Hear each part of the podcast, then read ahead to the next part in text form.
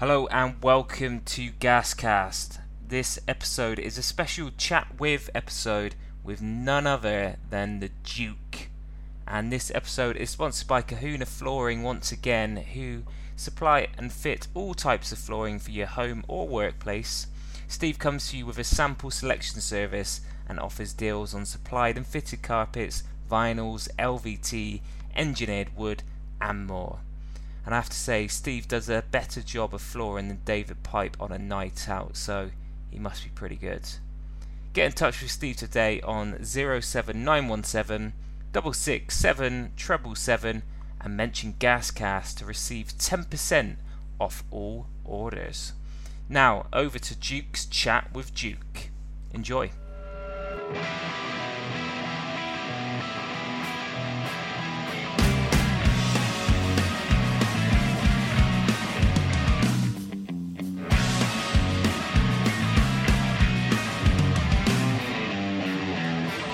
There are many legendary dukes in the world. The Duke of Lancaster, the Dukes of Hazzard, the pianist Duke Ellington, Duke Dumont, Duke Nukem, me. But none of them, I mean, none of them come even close to the man appearing on Gascast today. He arrived at Rovers as a 17 year old from non league, scored 44 times for the Gas, and scored a famous hat trick in the FA Cup against Premier League opposition. I'm pleased to welcome Nathan Duke Ellington. Welcome to the show, Nate. How are you doing? I'm good, thanks. I'm really good. Thanks for having me on board. Mate, it's an absolute pleasure. It's great to get my namesake on here. I mean, first of all, I was named Duke after the video game Duke Nukem, but obviously with uh, your time playing at the Gas and being fondly nicknamed Duke, I kind of got given that as well. So Duke. It's lovely to, to meet you as well, Duke. Uh, it's nice to meet someone with the same nickname as me. yeah, so, so how did that nickname come about? Obviously, there's the, the famous pianist Duke Ellington. That was did, the one. Did, yeah. did you get given that nickname before Rovers, or was it the Gas faithful that um, cottoned it? No, so I was at um, Walton and Hersham. So it was a semi-professional team that I was playing at at the time, uh, where I got bought from. And um, the manager there, he was calling me Duke, and I didn't know why. I was just wondering why is he calling me Duke, and um, and then I got told, oh, it's because of the jazz musician. You know, it's, it's him. So, like, oh, okay. And then all of a sudden, when I got to Bristol Rovers, people were still saying it. So I didn't know how they got it. They must have come through the newspaper somewhere, and someone understood it to be, you know, a name that they wanted to keep going with. So it just stuck with me ever since. To be fair. Yeah, I mean, football fans aren't typically known for being into their jazz, so it's quite, quite a left field one. I'll say. Do you listen to his music at all? No, no. I did obviously have a look and see what what it was all about, but um, yeah, that's not really my genre. So I just um, checked it out and thought, okay, no problem. It's cool. It's a cool name to have and, and where it originated from. So yeah, I'll take it. Yeah, did that like instill a bit of confidence getting like a nickname so early on in your Rovers career? You know, it's it's something you don't really think about until like further down the line, and then you realize like not many people have a nickname. so it's like I'm a bit privileged here to have a nickname, and most of us don't. So I was just happy that that was the case, really, and um, it was something that made it unique for me. So yeah. So, how did the the move to Rovers come about? You said then you're playing in in non-league. Was yeah. it Ian Holloway that that got in touch, or, or how yeah. did it progress? Yeah. So I was playing at Walton and Hersham. I got into the first team um, from playing in the youth team the season before with a few of my friends, and um, we had a really good team. And um, one of my friends, Gavin Holligan, he went off to West Ham, and the, but I went into the first team. And uh, what happened was I I started playing, get coming on and getting goals, and then all of a sudden I started starting games, and um, it wasn't long until I think it was a game against Sutton United, and we are playing there, and I was told that there's around 20 scouts there watching, um, and, and I was thinking, okay, this is great. This is getting fun now. Like you know, it's it's it's, it's coming. It's coming. I'm gonna get that move soon. And uh, after that game, I'm not even sure if I scored, but I was told straight after that game, um, Bristol Rovers are in for me. And, um, you know, would I like to go? And uh, when I got to meet with him, with Ian Holloway, um, he just told me the story of he went there. He'd heard a lot about me as a striker and all of that, and um, all he needed he needed 20 minutes. Um, after 20 minutes, he decided that's it. I've, I've made up my mind. And he says one thing that really made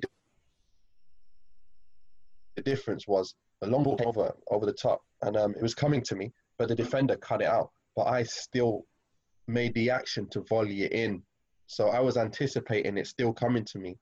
And he said, "That's that's all I wanted to see. I already knew you scored goals, but with that, that's something that a lot of people don't have. You know, they react, they don't anticipate." And he goes, "That's a great trait to have in a striker." And um, I'm definitely happy to take you just because of that. So it's a bit of an eye opener because as a youngster, you don't really understand what that means until I get to the end of my career and I realize these little things are the things that you look out for when you're looking for a player of a certain type. So yeah.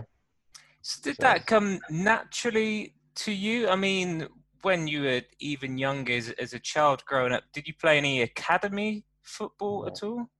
No, I didn't play um, much football until I was year nine in school. So that's like two years before. So about from 15. I, I was a youngster. So I was one of the youngest in school. So I was nearly 16. So I would have been 14. Um, so about 13, 14, I started playing football um, for a team and played Sunday league. I went. I had a few brief spells on trial uh, because my manager from the Sunday league he brought, he sent me down to Crystal Palace to train there. I trained there for a little bit. Um, and then I also went to Millwall during my time at Walton and Hersham. So that was a club that I thought I was maybe going to go to, but I did really well there, but they didn't take me on. So I was really a product of non-league and a product of just raw talent. Really, there's there's no no um, football IQ ingrained into me apart from what I what I just watched on TV. Yeah, and you joined Rovers at a young age. I believe you were 17 when you joined us. And for a fee, considering you came from non league, £150,000, which at, at that time is, is a fair bit of money. Was it a no brainer to join Rovers, or, or, were there other sides interested in you as well? Um, so basically, um, that was a record fee at the time. so it was um, it was something I didn't really take notice of because it wasn't me that needs to um, that that really obviously I'm not the one that they're paying me, they're not paying me the money to go and yeah. play they're paying paying the other clubs so for me it was just a thing of okay I didn't realize it I didn't think about it. I just thought I'm going there to play football. I'm going there to enjoy my football. And um, to be honest I don't remember I don't remember anybody else that you know being in for me that early. Because as, as you know you, you got a manager who has an eye. Ian Holloway, they have an eye for capturing these players before they basically go so good that everybody else goes and buys them. That's their aim. So it was one of them things where he caught me early, found me, and just took me in. And as you know, Bristol Rovers already had Bobby Zamora, Jason Roberts, Jamie Cureton, Barry Hayles just left. He had other players who had left already. So there's a conveyor belt of what they've already done and produced. So I was just another one of those. So yeah.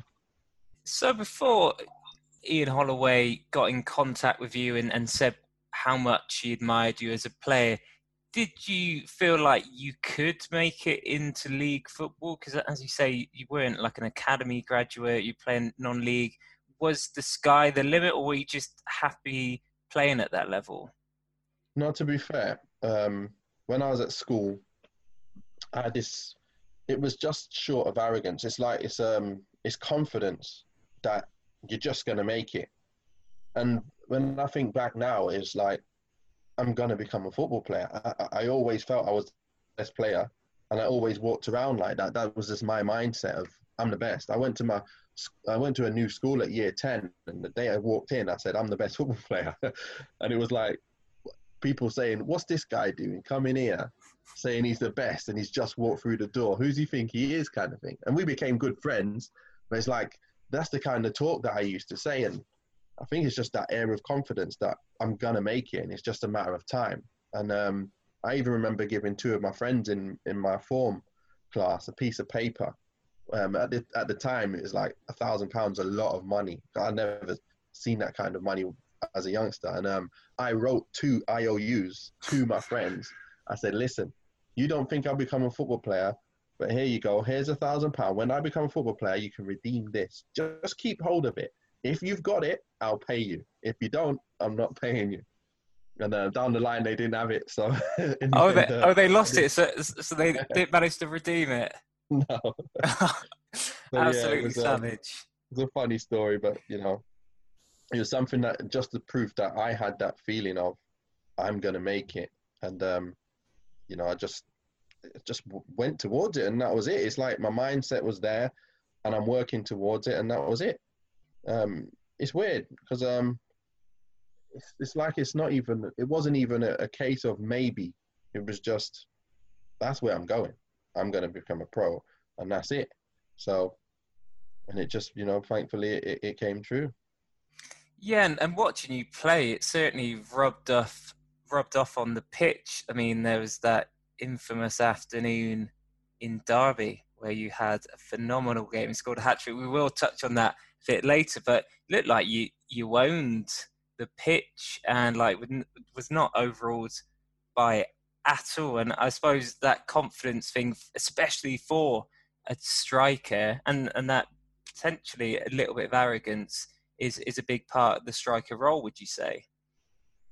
Definitely, it's um, I think a lot comes down to um, obviously the confidence side and having to have that because if you don't have that, you, are not going to be the, the best you can be. Uh, the mentality side really takes you it can even take you higher than your ability sometimes. It's weird. It's, it's, it's, maybe that's not the right words to explain it, but you can play. You know, like what you can see even when you play FIFA and games like that. You've got um, their ability levels, but then when they're playing well, they're playing above their stats, and that's basically what happens in real life. And as long as you can keep that mentality that you are superior to the players you're against, you feel like that you can continue doing that. And the people who can continue that and consistently, they end up being the best players out there. And that's what I felt like. And even playing in that game at Derby, um, you know, I grew up watching the Italian league, watching English league, but I'm watching Ravanelli. Ravanelli's there with the, you know, this with this with the, with his grey hair. I watched him growing up. So when I got to playing, it was a great feeling. Like, wow, I'm playing against him now, and they're Premiership, so I got to play like I'm I always played like I'm that the, the people. So growing up, my thought was let me take the good things out of every player. So I remember he used to, you know, we had um, Del Piero, for example. I loved him for his technical ability. So I always used to say, I'm going to play this ball pinpoint on my friend's head, you know, 30 yards away. Left foot, right foot. I'm going to ping this penalty in the top corners because he always used to do it. So that was a thing that I would pretend that I was Del Piero on the pitch, and it made me better technically. And then you got like Shearer. I used to think, wow, this guy scores headers, left foot, right foot. So I used to think of him as power header, the king of power headers and stuff. I used to jump up, I'm Shearer, bang, and I'd score headers like him. So I used to take things off everyone. Beckham had them free kicks when he first came through, where he's standing 90 degrees, and I was like, okay, I'm going to stand 90 degrees and I'm going to keep taking free kicks until I can like hit them like him. So it's just everybody. Like Ronaldo, he's my main player. Uh, R9, the Brazilian. He's my favorite player of all time. I think he's the best player of all time. If you talk about a person on their own, in terms of body of work, obviously it's not going to be him. But the way I worked out was he runs 100 miles an hour with the ball stuck to his foot. So what I did is I went on the park and I dribbled 100 miles an hour with the ball stuck to my foot everywhere, trying to make sure that I'm going as fast as I can with the ball still under great control with left foot and right foot. So I just tried to mesh everything that I saw in all these top players into myself and tried to become like this all round player. And um, I think it really helped because I was able to dribble with left foot, hit the ball just as hard left foot. I could curl the ball, do everything with both feet. And that's what made me me really instead of being dependent on on one foot. Yeah, so you're a real student of the game. So what was it like training with the likes of Jason Robertson, Jamie Cureton. Then did did you learn a lot from them? Oh, I learned so much. Because um, imagine I'm coming from non-league and I don't know the game. I don't know the game at all. I don't know how to look over my shoulder without getting dizzy. and when I turn back around, knowing what's still in front of me after I've looked behind me. Yeah. And how to actually process what I've looked behind me to do next. It, it, I didn't know any of that stuff. Also, I was a good, you know, I was good at shooting the ball, but the, the actual, the craft of scoring goals properly, like curling balls and shooting from the right angles and the right type of shots, it's like choosing the right golf club at the right times. I didn't know any of that stuff. So although I had a much more powerful shot than pretty much everyone, when we'd come to finishing, they'd be slotting the ball past the keeper all the time, and I'd be wondering how are they doing this, and how comes I can't do it when I've got I feel like I've got a better shot, but they're always scoring more than me. So I end up learning a lot from them by how they curl the ball, their body positioning, how they're scoring different types of goals from different areas. And um, I used to think Jason Roberts is the king of right foot side foots because that's what he used to do, and nobody can stop it. He gets through on goal, it's a right foot side foot. And every time he used to score a goal, I used to call him up and have a chat with him and say, I bet it was a right foot side foot. I ain't even seen the goal, but I bet it was a right foot side foot. So there's them kind of things. I learned a lot from Jamie Cureton because um, there's there's goals that he used to score out of the blue. I remember once where the ball just bounced and he he's about the same distance as me. I'm on the I'm in the dugout and the ball bounces somewhere around that area near the middle of the pitch and he just turns and volleys it and it nearly goes in. I was like, how okay, you can score from these places. Okay. Then ten minutes later he done it and then he scored. I think it was against Stoke or someone. It's just a half volley from nowhere, beats the keeper, and I was like, this kid can score. He can score. He was one of the best finishes I've ever seen, and um, I learned a lot from from the type of goals he scores and the angles he scored from. Made me realize I can do the same, and I can try and again.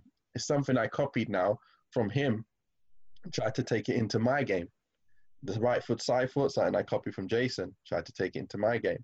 So anything I saw, it was all about how can I take that in my game and bring my football IQ up.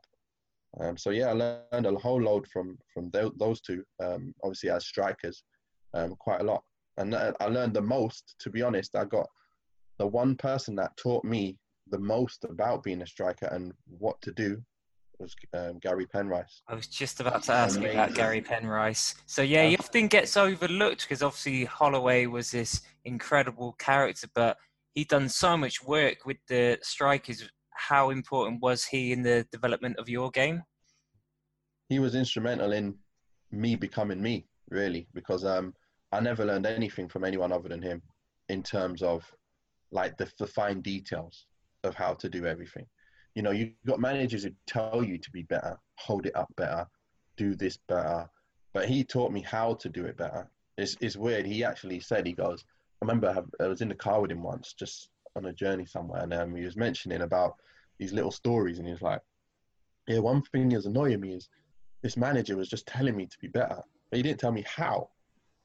But this is what I like to do. I like to teach you how, and um, little things to get yourself out of trouble in different corners, how to hold off players, side on. He he had me after the game, me and Bobby. The amount of times after training he had us together, just playing balls up to us where we can get hold of it, hold it up, and lay it back and spin, and stuff like that. And that there on its own, like controlling it outside of your foot while you're on the turn, so people can't get hold of it, can't you know nick the ball, the defender can't nick it.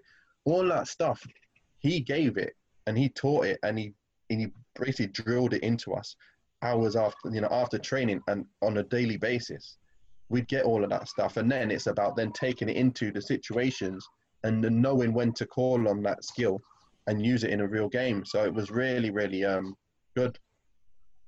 Yeah, and obviously we got to speak about Ollie as well. Um, you talk about when he signed you and that he had a lot of confidence in you. Did you two have a good relationship, and, and what was he like to work with?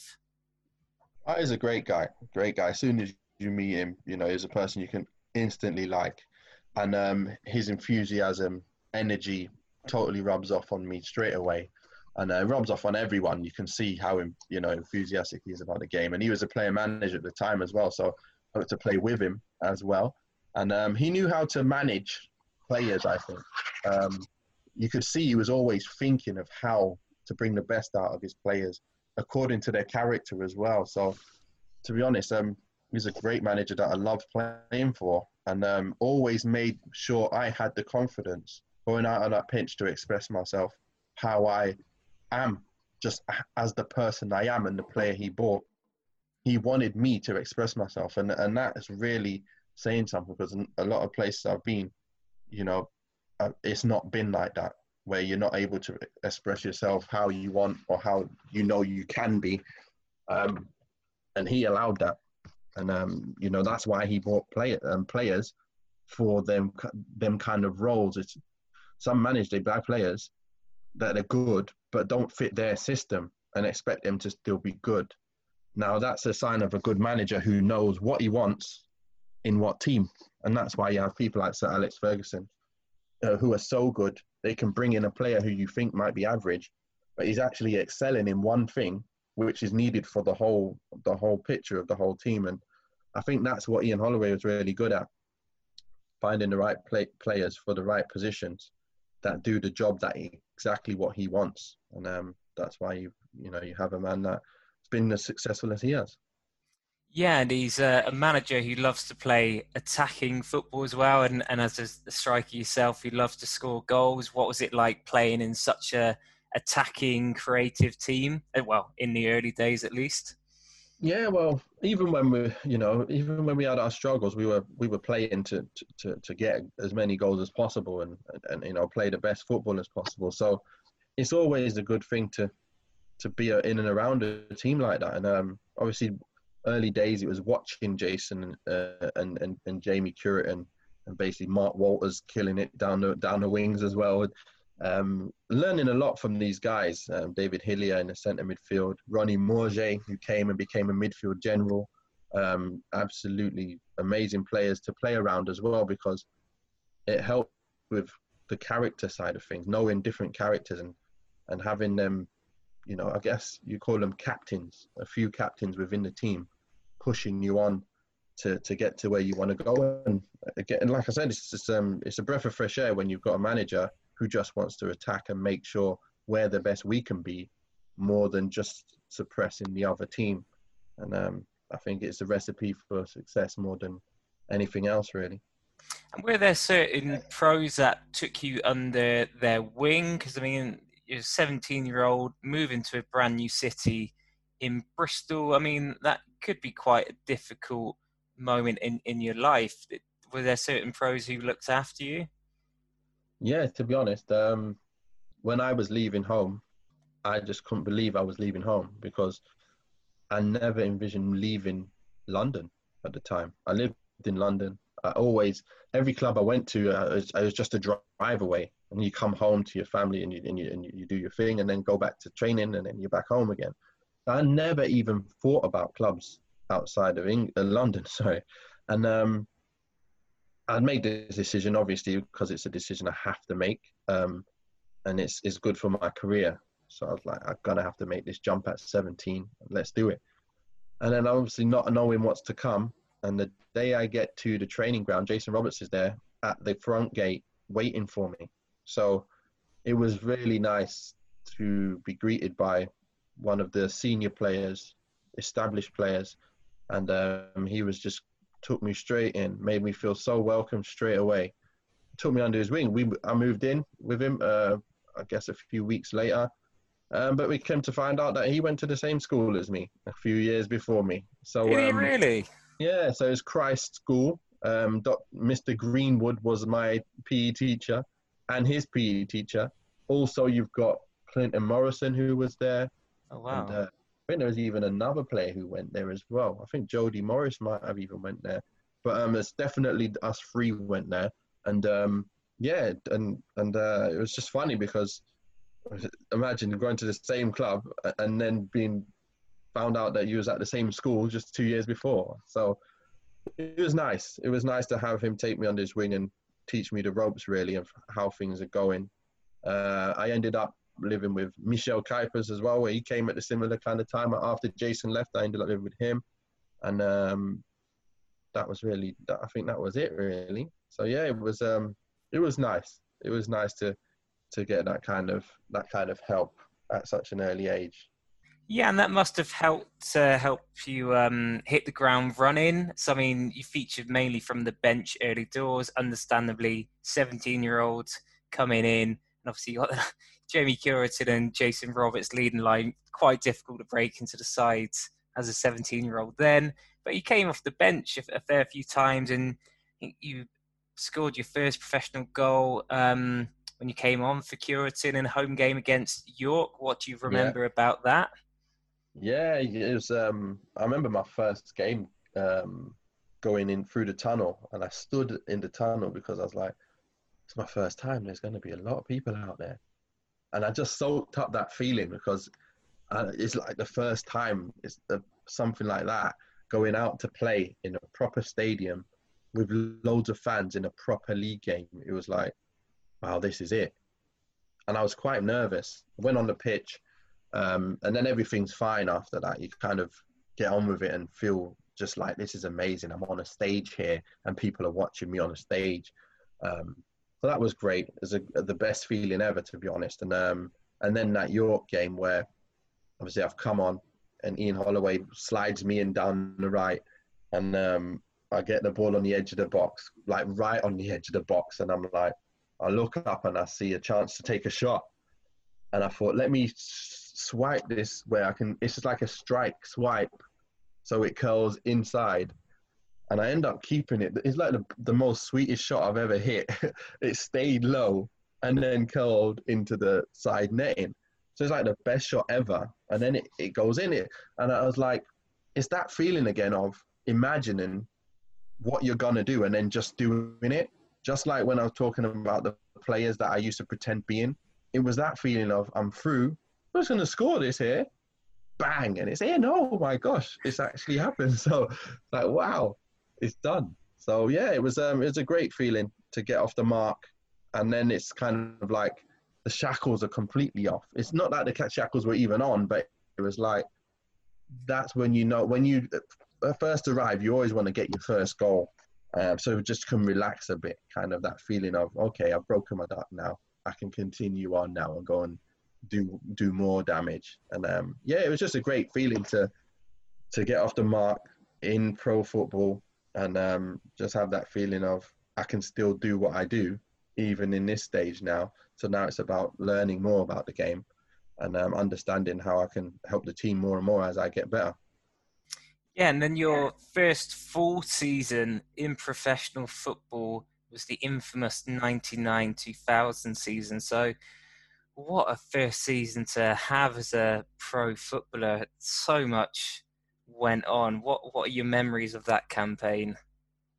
If I remember rightly, that was the season we got relegated. Um, that that was that was the season before the where we just missed out on promotion when we were flying for the the whole season, and then yeah.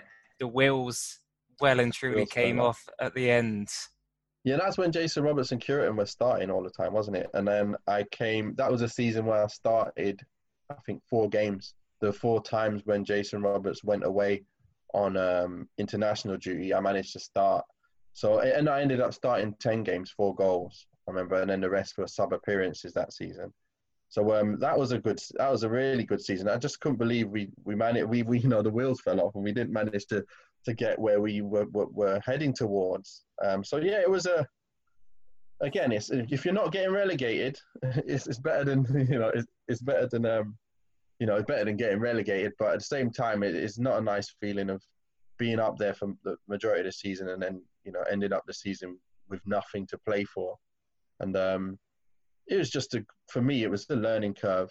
So it was more about getting them games and learning my trade really. Them them that first year and a half was really learning under Gary Penrice and Ian Holloway and and even Gary Thompson who came in obviously he was in at that time as well. So between them all, it was because I had not no football IQ So I remember when I, you know, came on in games or some games I would start and um, I just turn into players because I didn't have any awareness of players around me. So I know I was a dangerous striker because I, you know, my, my head is about getting goals and being able to do whatever with the ball. But the main thing was is can I hold up the ball? Can I be predictable and lay the ball off to my teammate? Can I do that on a consistent basis?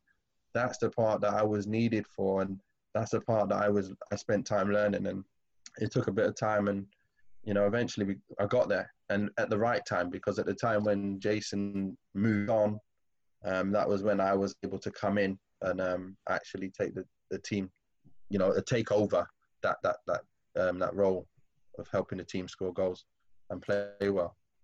Yeah, so at the end of that season, Roberts leaves in the summer, and then Cureton leaves after one game the next season. So I mean, obviously, it's a massive blow for the club losing strikers of that quality, and obviously we disastrously missed out on promotion the season before. How did you feel about it personally, losing Jason, who who you said had took you under your wing and, and you're really close with, and then JB Cureton off the back of the, the disappointment as well. How was how was all of that? Yeah, it wasn't it wasn't it wasn't the best feeling, but at the same time, I, I realize it's, it's a time for me to then push on now and get into the side. And we did have um, Justin Richards who came from West Brom as well, um, and he was looking like someone who I could play with and do really well with. So I was, I was disappointed to not really get much time playing with him because he was a similar kind of, you know, player to Jason, but with a, a bit more skill and um, just as fast, big, strong. He used to take the mick out of all the players in training, and I would just be like, man, I can't wait till we play together. But we had obviously manager changes at the time, and then the, obviously the kind of the the feeling of getting him into the side wasn't the same. Uh, I ended up having, uh, I think, about 14 different strike partners um, during that uh, the, them seasons. But um, there's a few really good ones as well. I remember Kevin Gall, he came in from Newcastle, I think. Yeah, he's and, really um, small and quite nippy, wasn't he, Kevin? Yeah, he was very fast, and um, he was a good player. Um, I enjoyed playing with him. I know the one from um, from Holland. He is very technical. Sergio Ommel. Sergio Ommel. Um, Sergio Ommel. He was really good technically. I learned a lot from seeing his play because obviously him coming from was he was he in the Ajax kind of um he may be he certainly he Dutch wasn't he the, yeah through the young side of that so you can see technically he'd be you know he'd learned a lot and you know someone like him was really good um to play with as well and just I just remember just so many players coming in as strikers to, to try and be that next striker as well alongside me um so it was a bit of a major transitional period um we just couldn't get a team to gel together enough to stay up that the next season, wasn't it? We ended up yeah. getting relegated that year. But, um, it was a nightmare to be fair, because I on the on one hand I did really well, but on the other hand we were we were going down, and um, I just remember were playing away one day, and I was just crying in the changing room after the match. Like I was so upset that we lost, that we were getting relegated. I was just thinking, what? There's not much more I can do myself you know, not much more we can all do. We're all trying our best, and man, we're, we're relegated. Um, so I remember that feeling of so much pain when we went down. But um, yeah, it was just one of those seasons where we had to just take the mantle on and, and, and try and go for it. Yeah, yeah, it must have been really bittersweet because you, you finished as top goal scorer with 18 goals. Yeah. The team ultimately got relegated, and yeah, it, it did seem like you played with a hundred different strikers during that season. Um, had the likes of Mickey Evans. He yeah. he joined for a very big fee, um, yeah. but I think most gas heads would consider him a flop. Can, can you remember yeah. playing with Mickey Evans up top? Yeah, I remember playing with him. Uh, I learned one thing from him though, and that was jumping early, um, not to win the header, but to stop the defender jumping and winning a header. So I remember learning that from him. Um, so again, you learn little things from different people. Even if he was a flop but didn't score as many goals as he should have, he brought something in that I looked at and thought, okay, I'm having that. Let me take that. So yeah, there was who else was there now? I remember um, Scottish lad who came, Um, Martin Cameron. Yeah, so he was um, a player who I remember coming from Scotland. Um, another raw character.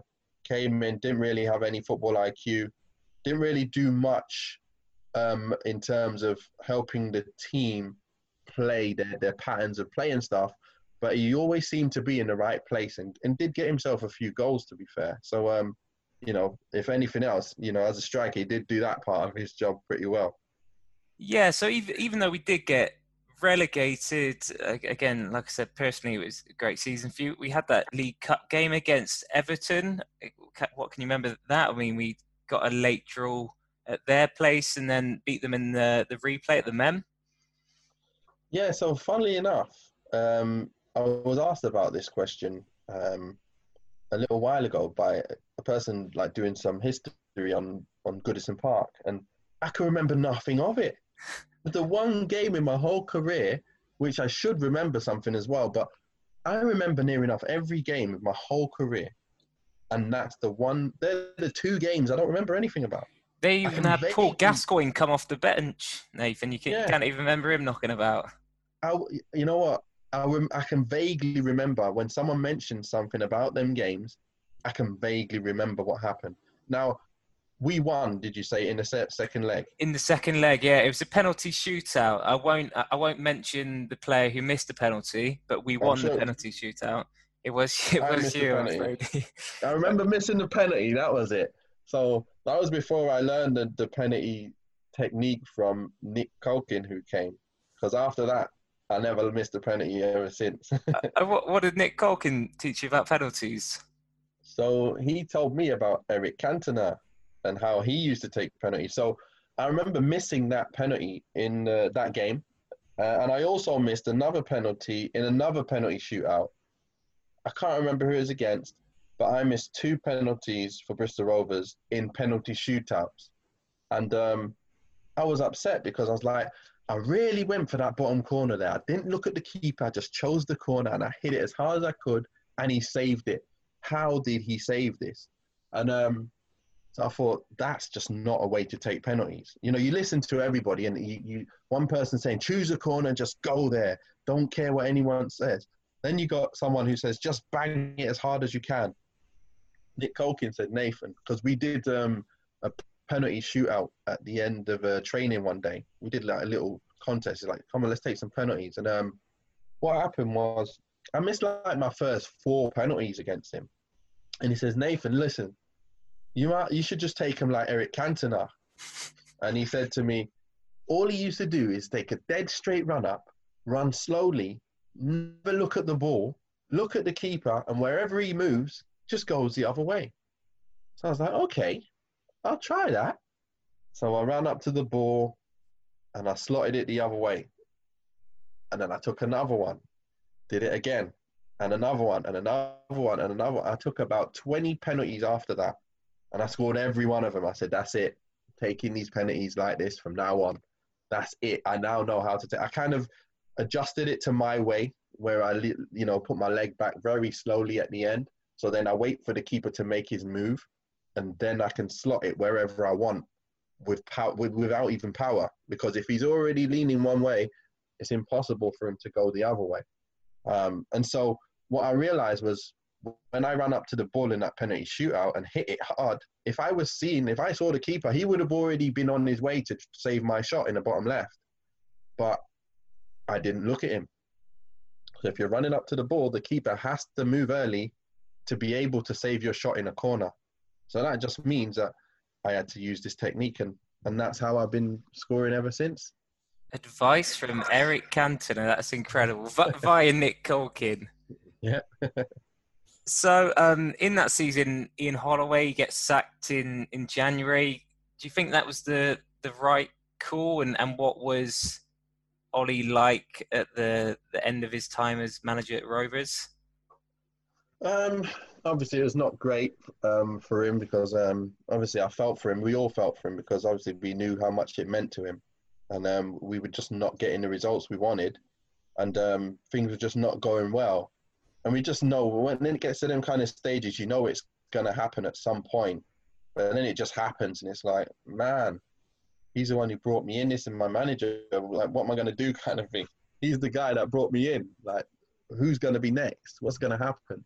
Um, but Gary Thompson obviously took over, um, and he obviously loved me as well. So it was great to have another manager who came in, who had the same feeling about me and what I can do, and giving me the freedom to play as well. So I was just happy that that was the case. It was someone I'd already knew, already been around for the you know for, since I've been there. So it was um was a, was a good transition. Um, and then we, we, we obviously got some good results while while I was there. And um, I think that was the time when I had that great month before I left, isn't it? So I had the um the one month where I scored three hat tricks, one against Leyton Orient, then uh, Derby County in the cup, and then after that it was Swansea at home as well. So I managed to get uh, a good month in there.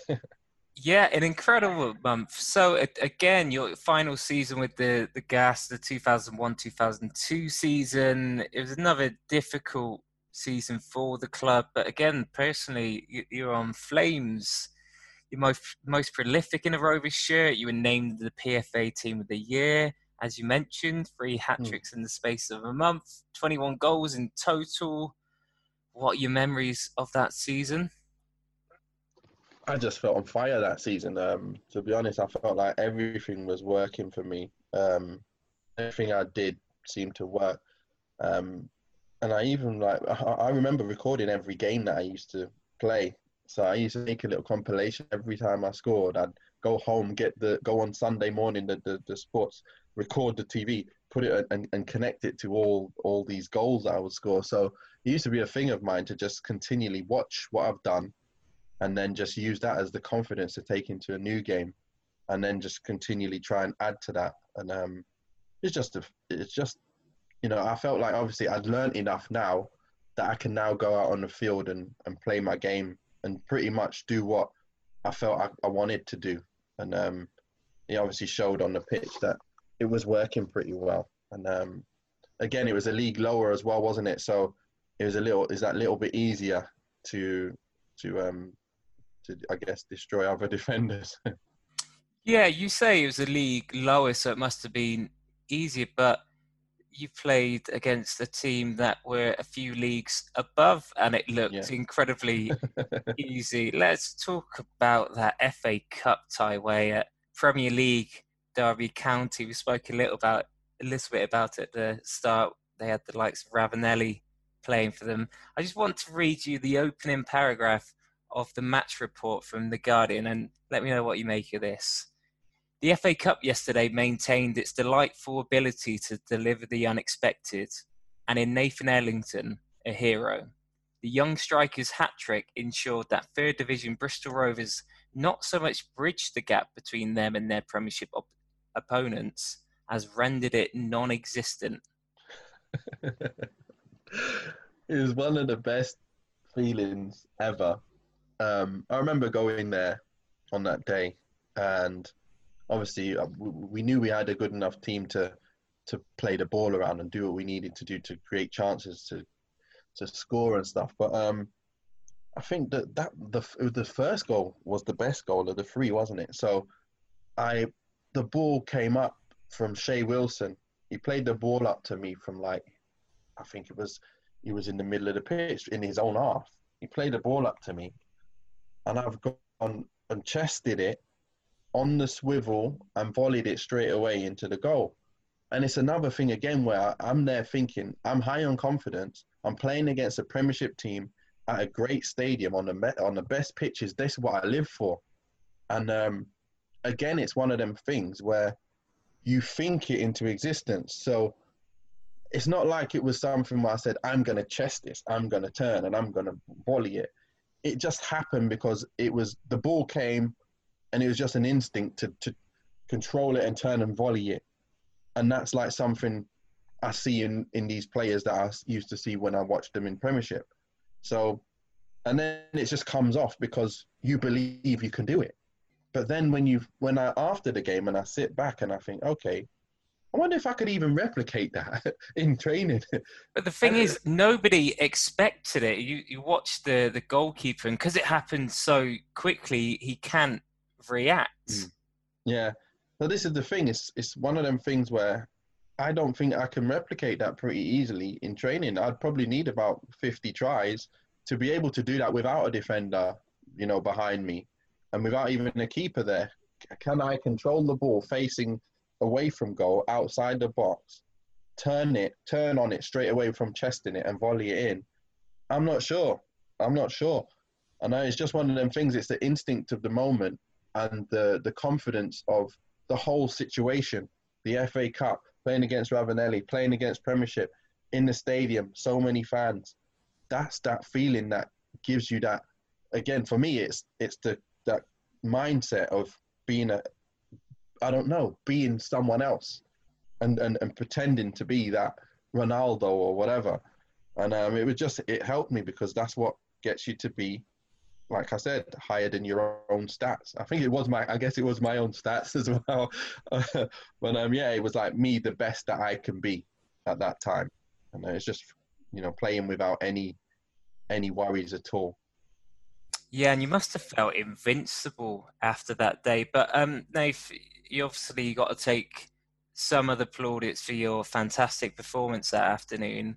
But um, I predicted uh, your goals that day. I, I, actually in the program I was getting interviewed at, at, at the game as a as an eight year old. I predicted a fi- I predicted a five 0 victory. So you didn't quite reach those heights, and I predicted that Nathan Ellington would grab all the goals. Wow, wow, that's a good little prediction there. Well, that's unbelievable to be fair, but um, to be honest, it was weird. It was a funny one because I scored that first one, that's fine. But the second one, when I cut inside and I hit the ball and it went in, I didn't think that was my goal. So I've come in half time and Gary Thompson's like, yeah, you can get your hat trick now. Uh, you know, go on and get your hat trick. I'm like, what do you mean get my hat trick? I'm only on one goal. I was thinking, how am I going to get a hat trick? And I was like, oh, okay they get they they credited that to me. That's great. So, so who do you think should have got the second goal then? Well, just come to think of it, it was the first goal was the header. I remember the first goal was the header from the goal kick.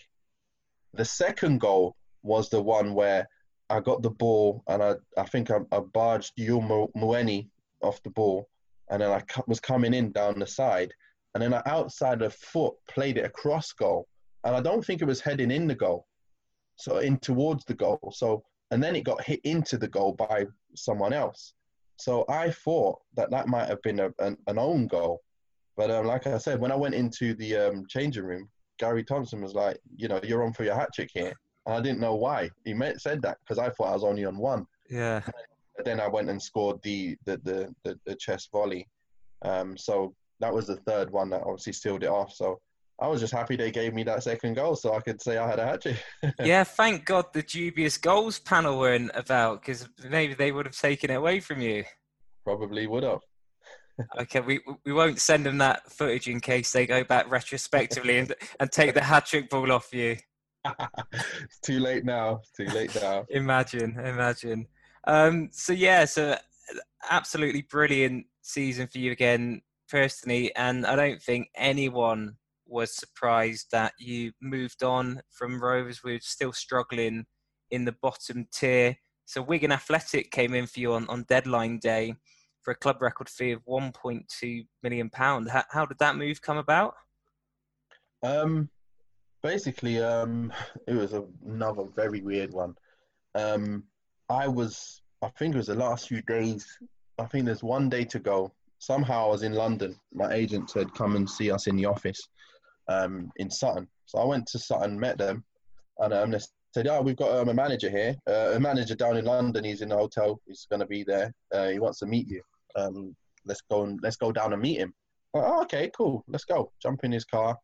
Um, we all go to to London and um, meet Paul Jewell. I don't know who he is, don't know who the club is at the time because I don't really know too much about all the managers and teams and stuff. But um, he calls me. We sit down, and he's like, "Look, um, you know, I was obviously I can see what you've been doing. You've been doing really well as a striker, and we've got a team here. We got everything we need. We just need that extra striker." to make to the next level, um, to take us to get promoted. I believe, um, and you're the player that we want to take. We want to bring you on board. Um, and I was like, okay, um, let me have a think about it then. Not a problem. I'll have a think about it because I don't know where Wigan are. I don't know who Wigan are. I don't know what the players. I don't know anything.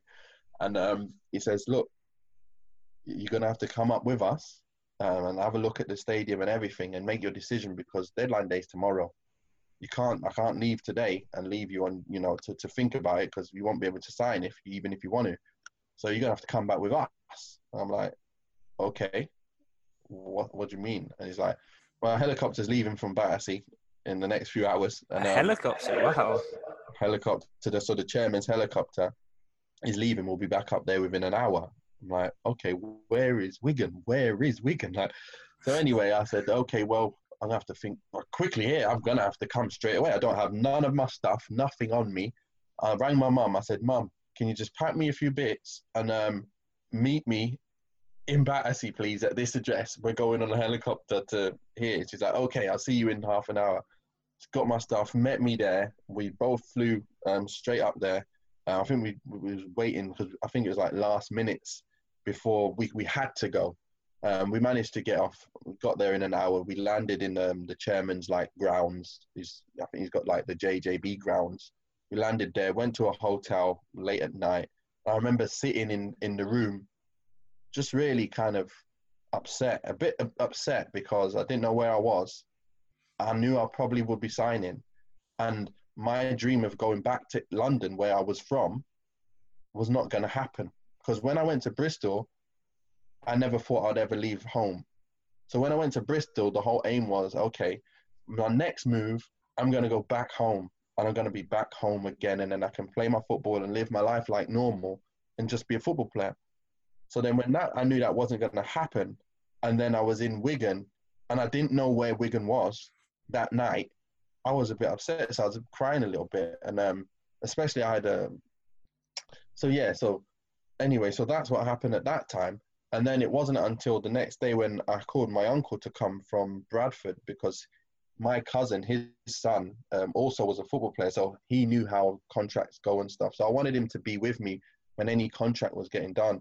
So I, got him to come over and obviously have a look through everything and make sure everything's done properly. And he goes, it only took me an hour to get down here, um, so it's not far. You can come and live with us until you find a place. So I was like, oh, it's not far from Bradford. I'm actually going to see my rest of my family. I'm from Bradford, so all ah. of my family ah. live there. My aunties, uncles, cousins, everyone lives there. So I was like, oh, it's not so bad after all. I'm not far away. So um, I went to obviously I, I, went to the stadium, had a look, amazing stadium. Um, everything was amazing, and, and, my agent said, "Listen, you've already played in this league. You already know you can do it. You're just at a better stage now in a really good team. So the chance, you know, it's a really good move for you." So we decided to make the move, and that was it. We just we signed.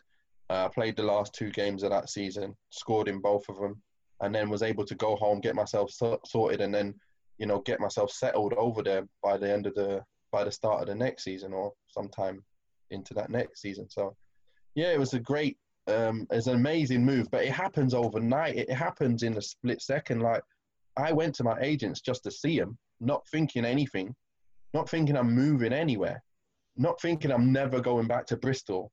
It, it was just, it just happened. And um, this is what happens for every football player. It just happens, and you, you, you're there and that's it. That's it. Goodbye, Bristol. So it's a weird one how footballers have to move on the spot. So a couple of days before, you didn't even know where Wigan was, and and then you're you're moving there to play professional football after a 1.2 million pound deal. I mean, what was your impressions of uh, Wigan when you got to know the place a bit better? Yeah, I knew it was like I've been told it was a rugby rugby um, city. Um, predominantly known for rugby, but um, the stadium was really big, really lovely. Um, they had similar amount of um, fans as as Bristol Rovers, but because Bristol Rovers is a smaller stadium, it feels a lot more packed. So I, I kind of thought, okay, it's a similar kind of amount of um, fans. It's still going to be fine. Um, that's good. And then obviously the, the the fans grew obviously as we continued winning and stuff. So yeah, joining a, a set of lads which are amazing, absolutely amazing. I couldn't believe it, the ability of all the players um, from what I was used to. So, you know, for me, I always went up the leagues, so everything always got better for me. So, and I and it felt like I went up at the right time, not ahead of my time when I'm not able to handle it. So my time at Rovers was a perfect time. I was able to get the right amount of game time, and then went first team, then mastered the league kind of thing, and then I moved up now with Wigan to a league which I'm used to, but now I've got players all around me that are unbelievable, and I'm like, wow, I never knew football could be like this. I never knew I can get to, you know, balls like this all the time and quality like this. So then I'm getting better and I've got better players. So now it's just getting easier and easier. Better pitches, better players, more goals. So it was just a thing of more goals came, um, better football, and I just improved and, and kept improving. And playing every week is obviously that's the main part of my game. I'm a power player, so without that playing every week, I don't have that 90 minutes of of, of power to be able to last a whole match as the full me, if you get what I mean. So that was another thing that was really nice that I was in there and I was going into straight away play. Yeah, and you had a formidable few seasons at Wigan. So promotion to the championship in the 0203 season as champions, top goal scorer in 04 05, along with promotion to the Premier League. Uh, scored a hatful of goals there, 68 to be precise. And then you even had um, your old pal back for a bit as well, didn't you? Got your yeah. partnership with Jason Roberts. What was that like? Oh, it's amazing to, you know, I remember again, we were, it was funny because after, I think Andy Liddell left, he was a great striker. Um, and I played with him for the first whole season. We won the Division Two. Um, he was a great person to learn from. He's another person to learn how to be relentless in your football and getting as many goals as you can. Get uh, uh, don't just settle for one. Get two. If you can get three, get three. Don't stop and relax. A lot of players these days, and he goes, look. Sometimes you might feel you can relax once you've got your one goal. I've got my goal now. My goal ratio of one to two should be okay. I don't need to worry. But he was like, don't stop there. Keep going, keep going, keep going. And that really put it into me. Um, that really like it cemented something new into my head again. I'm taking that from you. Thank you. I'm taking that on board. It's another major milestone in my life that I need to take on. And um, I took it on. And um, then um, it was another stage where when he left, we got promoted and we needed to find another strike partner for myself. We, we're trying with a few different players. Didn't really work out with um, Geoff Horsfield. He was okay, but you know it wasn't what we what we were looking for. And then um, we uh, ended up with Jason Roberts because I went and told the manager, listen, Jason Roberts is available. You need to get him in. Like, you should get this guy in.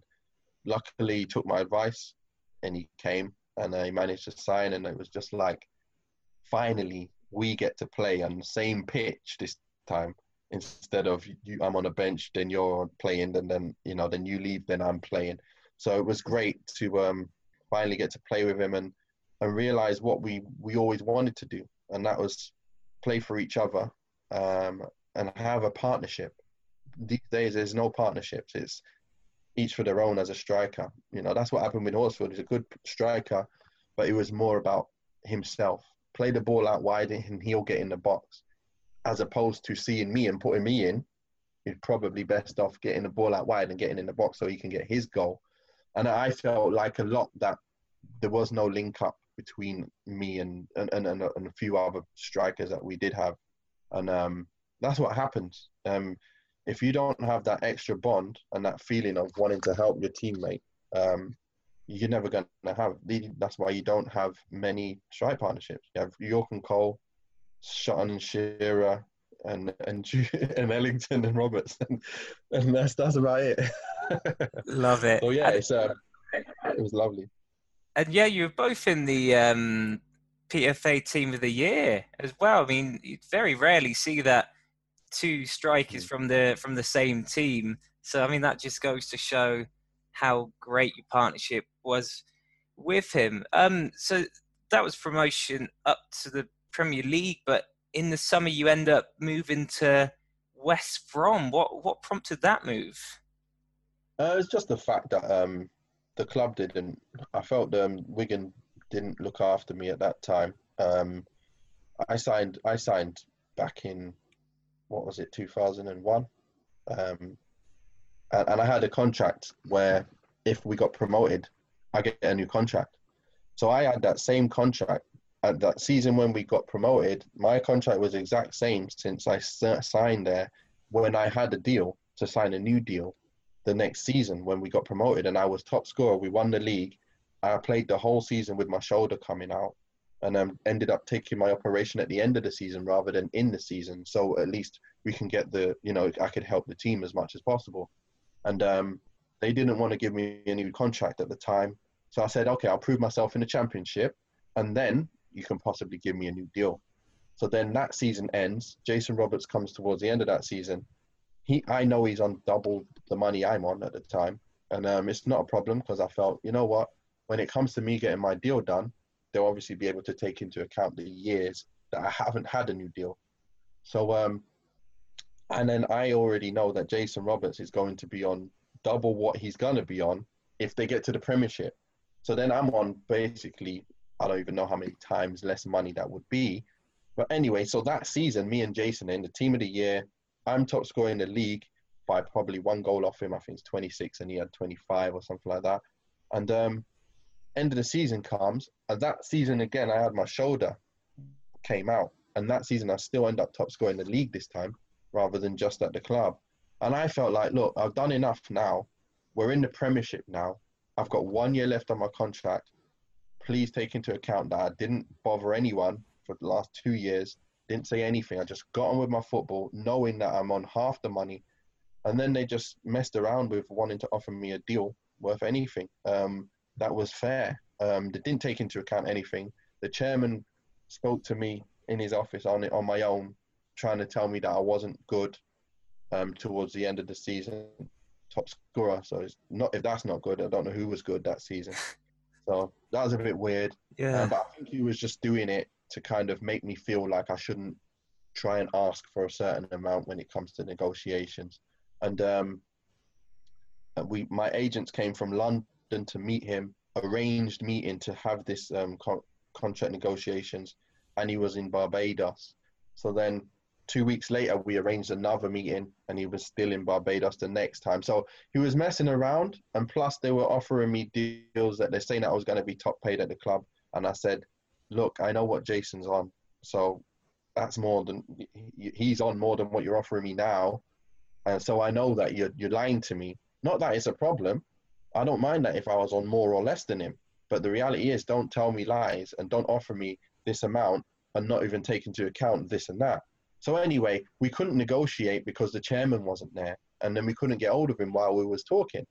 So in the end, my agents advised me to stay at the club for the final year of my contract. Um, but at this time, my missus was pregnant, and um, I didn't want to go into the last year of my contract with that over my head in an unknown situation. I'm in the Prem, we're buying new players, I could be frozen out, and then I could also have an injury. I, re- I basically wanted to have a bit of security there, um, and I and I just wasn't willing to just see out the season and uh, and hope for the best, really.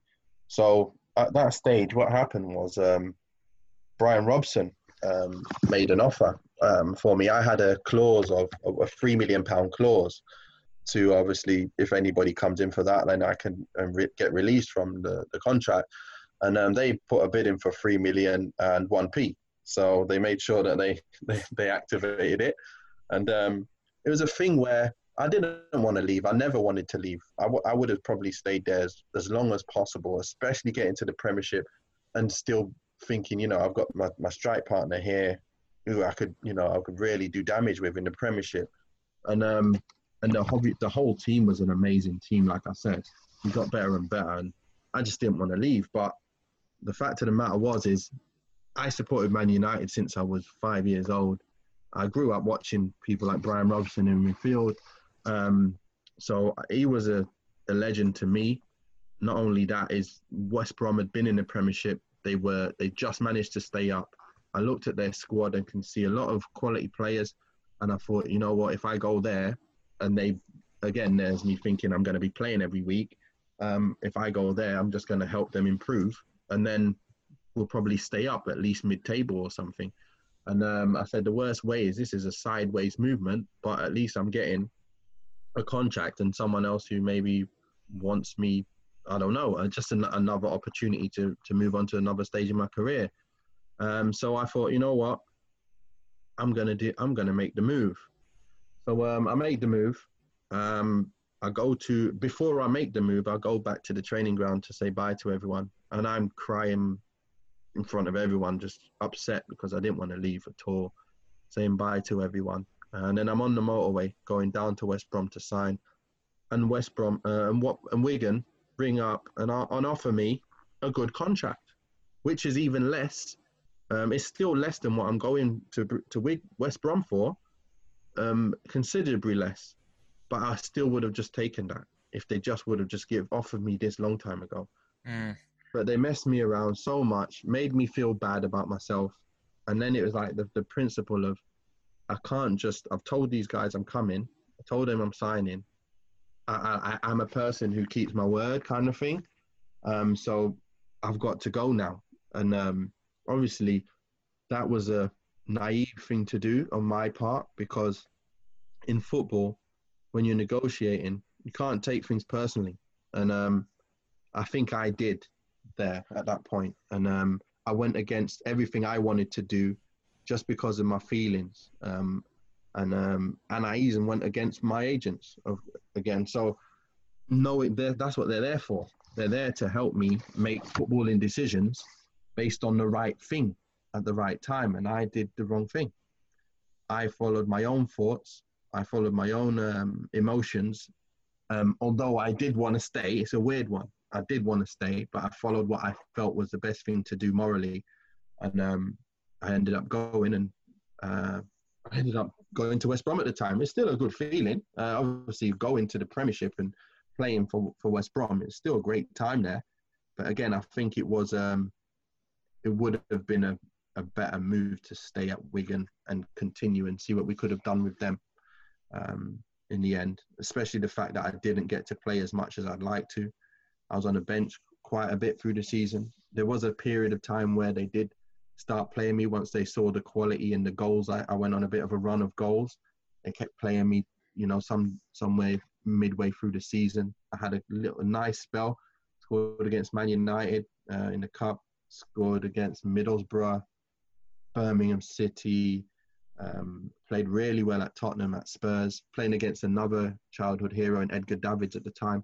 So it was it was always a very very good feeling and great memories of playing in the Premiership um, under at West Brom, and it's just a, um, annoying because I was a person who's always been quiet when it comes to not being in the squad and stuff, and thinking, mm. okay, I'll let my football do the, the talking, and um, that was my downfall because at the end of that season, when I got relegated, I went in and told the manager, listen, I want to leave. Um, Wigan wanted me back anyway at the time. Mm. I want to leave because this is not right. And um, obviously, I gave my, my, my case, and they basically said um, you should have um, had this conversation earlier. And um, it was too late. You know, I said, why are you playing all, all these other players? They played half the games as me. i I'm still top scorer at West Brom with eight goals in the season, five in the league, three in the cup and um, I've played half the games the other strikers have played. Me and Kanu, we both had five Premiership goals between us. Why were we never playing enough? And um, it's just a thing where I think uh, I think he just he accepted that my I had a point there. yeah, did, did, they give you a good ex- explanation for why you didn't start as much as you did, considering you had such a good record? Um, to be fair, um, there was no explanation. Um, I think the main thing that I felt was puzzling when it comes to um, the manager's decision making in the season is he used to pick teams that wouldn't. He, he used to think that he's not winning against any of the bigger teams, so he would always change his team in them games mm. and then just get ready for the smaller games at a similar level that he thinks that maybe we can win and that was our downfall. We had a very good squad, but he always, uh, for some reason, he played Horsfield and Campbell together, and they were both two hold-up men. None of them with pace. They're both good players, but just they're never going to hurt anyone with pace. With them two in the middle, so we never had pace um, until we, you know, we could see we had pace in the squad, and we had a great um, squad. And I would have thought we would have, could have done a lot better if we picked a more balanced team and a more dangerous team, and with the right balance. But he never ended up playing those players. It, is, it was weird. It was very weird. And um, again, it's managers' decision making, isn't it? And um, which which we all have our opinions on who you think should play and stuff, but I I was thinking this is glaring. Like these guys have played, they're, they're great great um, professionals, but when you look at the stats, it was double games of us and scored less goals than the goals we've scored. So why are we not getting our chance ahead? And um, it ended up we got relegated in the end. So was um, a bit of a nightmare. Yeah, so it sounds like there's quite a lot of frustration for that kind of period because it is obviously an unbelievable opportunity. You kind of come from non-league, really moved your way up the leagues, got to the Premiership, and then it just didn't quite work out. You just didn't get that that run of games that you so dearly needed. Well, yeah, especially the first time in my career, not not really playing week in week out anymore. You know, from from when I did start playing, it was always 20 plus goals a season. And then um, I always prided myself on beating my last year's results. And if you look at it, every time I did play, I did always beat my last year's results until it got to the Premiership season, and um, I never played that much. But it was 18 goals, uh, 18 games, sorry, eight goals, uh, 18 starts. I always went off starts and stuff, but um, 18 starts and eight goals altogether. I felt, you know, I, you know, I got a quite good return there. Uh, it's not too bad. I'm top scorer at the club, and, and I haven't really done play that much. Um, I, have showed what I can do in terms of ability wise on the pitch. The chairman thinks the world of me, thinks I'm really, really good, one of the best strikers they've ever had at the club. Um, so it's not like my reputation went anywhere, but it was just a thing of I really wish I was playing every game because I know I would have scored, you know, 20 goals in that season if I yeah. was playing every game. So it was just a painful feeling to not get back there. Yeah, I mean, nearly one in two in the Prem is a fantastic return. So yeah, you would have thought they would have played you a lot more. I want to talk about um, your conversion to, to Islam. Am I right in thinking yeah. that happened in 2005? So the year you won promotion with Wigan and the year you joined West Brom? Yeah. So, I mean, yeah. the kind of height of your career then, and obviously with all the sacrifices that comes with the Islamic faith, namely Ramadan, which we're in at the mm. moment. How was that like to adjust to, like in terms of like your your footballing performance during Ramadan, for example? Well, to be honest, when I first accepted it, it was just a, a, thing of some research that I did, and I found that my beliefs align with with with that that belief. So I accepted it to be um, the religion that I believe um, is true that came from the one who created us all. So that's all I understood at that time. I didn't know any more deeper than that. So I didn't know about fasting and praying, um, how to pray, any of this stuff. So I just carried on my life as normal. Nothing changed, other than if someone says, "What, what religion are you?" I'd say Islam. I'm a Muslim, and but that was it. So it's a bit weird that things. Um, how do you say it? Um, nothing changed on the football field at that point. But because it coincided with like 9 11 and, and these things happening, it was weird because I didn't really un- know about all this stuff, like how the kind of, you know, the reality of it all. But then I'm there finding something that I believe, wow, this is amazing. I can't believe it's all these all these years of my life, and I never knew, you know, that this was even here. This was a religion, and um, again, it became something that I feel it did affect my career moving on from that point because a lot of people, for some reason, if you connect it with negativity in the media, you kind of you get a little bit of that negativity, and also people then start making comments that are not even true. That, that they even have never even met me and making comments as well. I'm saying I'm not interested in my football anymore and all this kind of stuff. And it kind of annoying because where are these comments coming from? Are, they, are these coming from fans or even players no. in in squads? Some players. Uh, I remember Jason Roberts saying to me, "Ah, uh, you know, one one of the players I um, spoke to um, said you was, you know, you you're weird. You play, you praying in corners and stuff. I'm like, I don't even know how to pray. And what they talking about? I've never even come to the, you know, here and prayed yet. So I don't even know all of that yet. It took it was about a year and a half later when I learned how to pray anyway. So there's little things like that. I'm like, wow, people really talking about me. And I'm a guy that no one ever talks about. No one ever said anything ne- negative about. Everyone's always liked me. I've never had a problem with any other football player. So why would someone even think of to say anything like that? So again, I'm just like a innocent kind of not even realizing what's really going on in the world in the in the bigger picture and um, negativity. And, and, and just, just because of your faith. Yeah, it, it, was just weird, very very weird. And um, like I said, um, things happened in my career that people would actually attribute to me being being Muslim. Like I might uh, when I did start learning, um, that's obviously I did start praying, but not um, like any weirdness. I just pray in a room where no one's no one's there. I close the door, pray five minutes, and I'm out. Um, but then I had my beard. I started growing my beard a bit more. Um, and just it's just weird because like people would see that. I'm not going to name everybody. I don't want to name people, but like you'd have a manager who would say, um, speak to my agent and tell him to try and get me to cut my beard. I'm like, why?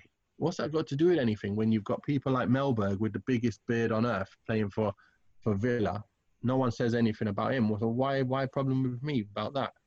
And then you'll have you know you're on the bus, and I might choose to bring a little book with me to read while I'm sitting there, and other people may be playing cards for money or something. But then playing cards for money is is fine.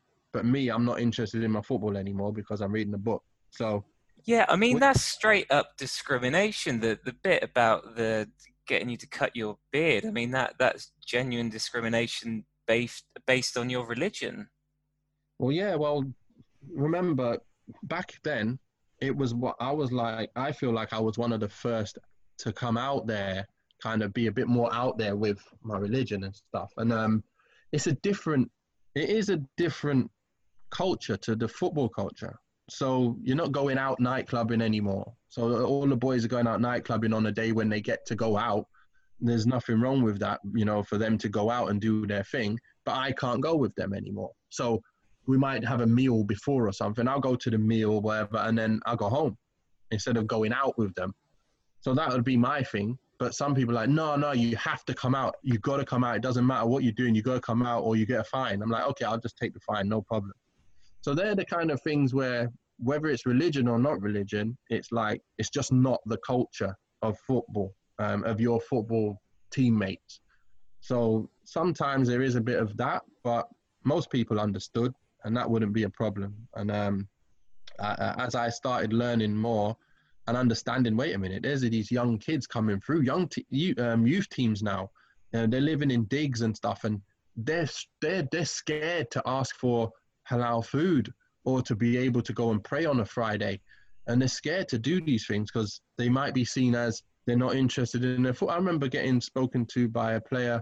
I remember getting spoken, somebody asking me to speak to a young player who was at Birmingham at the time. He'd just become Muslim and he's fine. He's still working hard to try and become a football player. But they came to me and says, Nave, can you have a word with him, have a chat with him because he's finding it hard to balance his, his religion with his football. I'm like, what does that mean? Like, what? And then I have a chat with him and it's totally normal. But and I'm like, he didn't want to ask for food, didn't want to ask to pray. But what the good thing was is, me and a few of my friends of mine, we co- we founded um, the Association of Muslim Footballers to make sure we can give these people a name and give make some more awareness about it. And um, it coincided with all these other big football players coming to the Premier League, doing really well, and then teams have to cater for them. And then it just opened up the door for it to just be normal because it is normal. There's nothing, there's nothing out, of, you know, out of the ordinary. Is he actually a better professional by not drinking, not going out, not doing silliness or, or whatever? You're actually looking after your body even better than most other players if they do do that stuff. So it would be, you'd actually should be going, ah, you know what? That's good. I actually got a more professional football player here, but instead they're looking at it as a negative. So um, it was a thing that needed to be done. Um, I took a lot of the brunt of it. I think um, even I found at West Brom, uh, my agent um, spoke to me and told me he spoke to a manager that I had, and um, he even mentioned something to do with um, negative about me being Muslim, and I was like, man, while I was wow. with him at that. And and an area like West Brom is incredibly diverse. It must be quite a big Muslim population there as well. Yeah, yeah, yeah, yeah it is.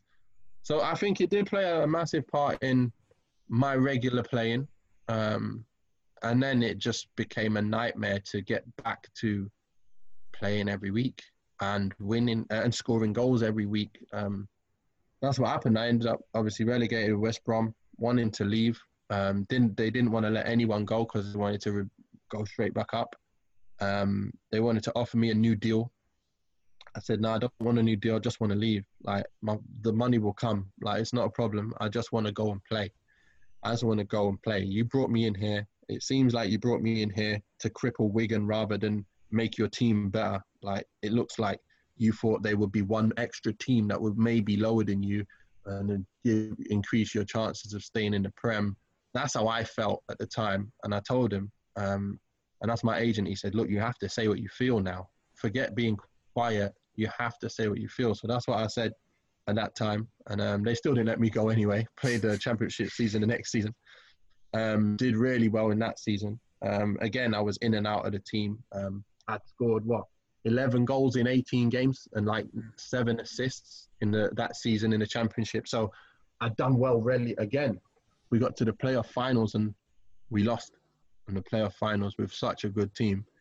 Um, I just um, we just had the worst day ever at, at, Wembley, and the one chance to go back to the Premiership, we didn't make it through. So mm. again, it was that feeling of I'm not playing every week. I need to get back playing. Um, I've had chances, two chances to go back to Wigan. Um, they pulled out. Um, I remember the the Wigan, the West Brom man, uh, chairman wanting to drag out the whole month of the, the transfer window and then allow me to go at the end of it. Uh, Jewell said he can't wait. He called me back. I think he called me at the start of the, the, the window. And then midway through the window, he says, listen, I've got to go for someone else just in case they, they pull a plug on me and I can't find any strikers and I need a striker right now. You're my first option, but looks like I'm going to have to look elsewhere.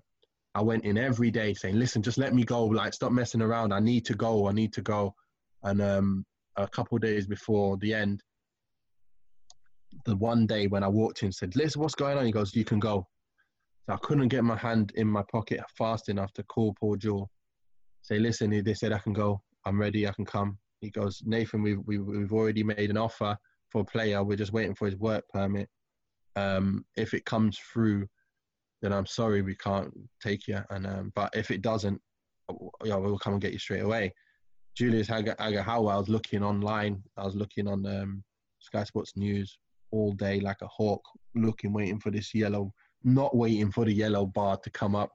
But it came up and it said um, Aghahowa signs for Wigan. So I knew my opportunity to go back to the Prem was gone. Hmm. Um, and I had a few more opportunities like that to go back to the Prem, but they just never materialized. It was a nightmare. Um, I even had a, a, that's when I went to Watford the, the season after. But um, again, it's uh, I had this opportunity to at Blackburn. I trained at Blackburn with Jason Roberts. He was there. They had seven strikers: McCarthy, um, Nikolai, this Croatian striker. They had Diouf. They had Gallagher. Yeah. All them strikers. I went there for a week. Played really well. Sam Allardyce gave me. Um, he done a fitness test, passed it, flying colours. I'd done um, a medical, passed it had a chat with him. He was happy with everything, saying, "Yeah, I've seen enough and all of that. But what's happened to you over these last few years? Is it mental? Is it not?" Um, I said, "No, it's nothing. It's just the fact that I, they just haven't given me my chance to play and all of that. So he agreed with all of that, and he says, "Yeah, I had a word with the chairman. I'll have a word with the chairman." And he said, the chairman said, "Look, we can't have more than seven strikers at the moment. We've got to offload a couple before you come in." Transfer deadline passed, didn't get to go back. So the few opportunities, I'm thinking, yes, finally, I'm going to go back to the Prem. Didn't happen. About four different opportunities. One with Watford, two with Wigan, one at Blackburn. Didn't happen. And one playoff finals as well. So um, just didn't happen. So yeah, kind of what what could have been, I suppose. But I mean, you spoke about wanting to go back to, to London, like before the Wigan move um, came about. Um, so you, you joined Watford.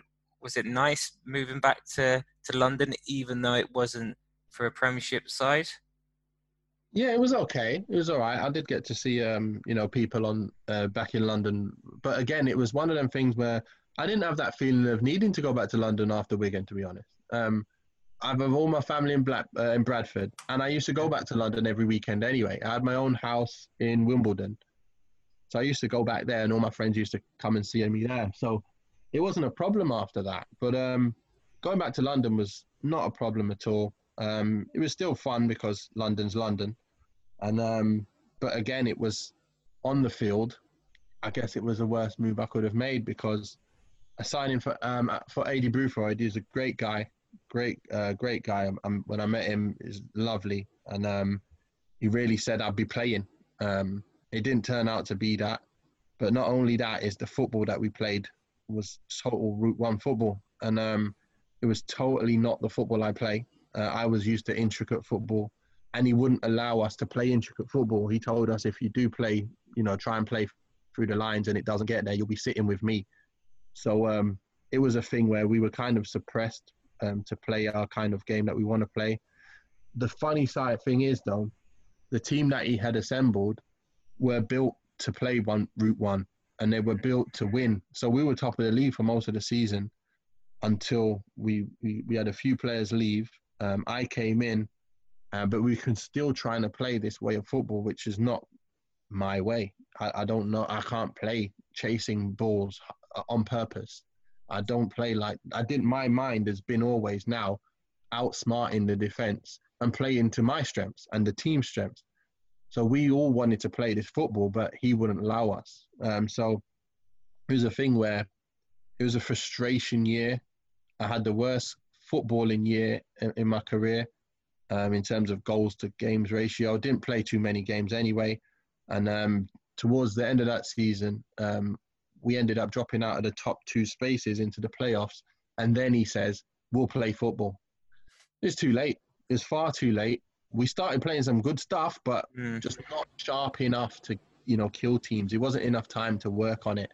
And we ended up getting taken out. Um, we, we, we lost to, to Hull in the playoffs. Um, we couldn't get to the finals because the two legs we lost um, against Hull.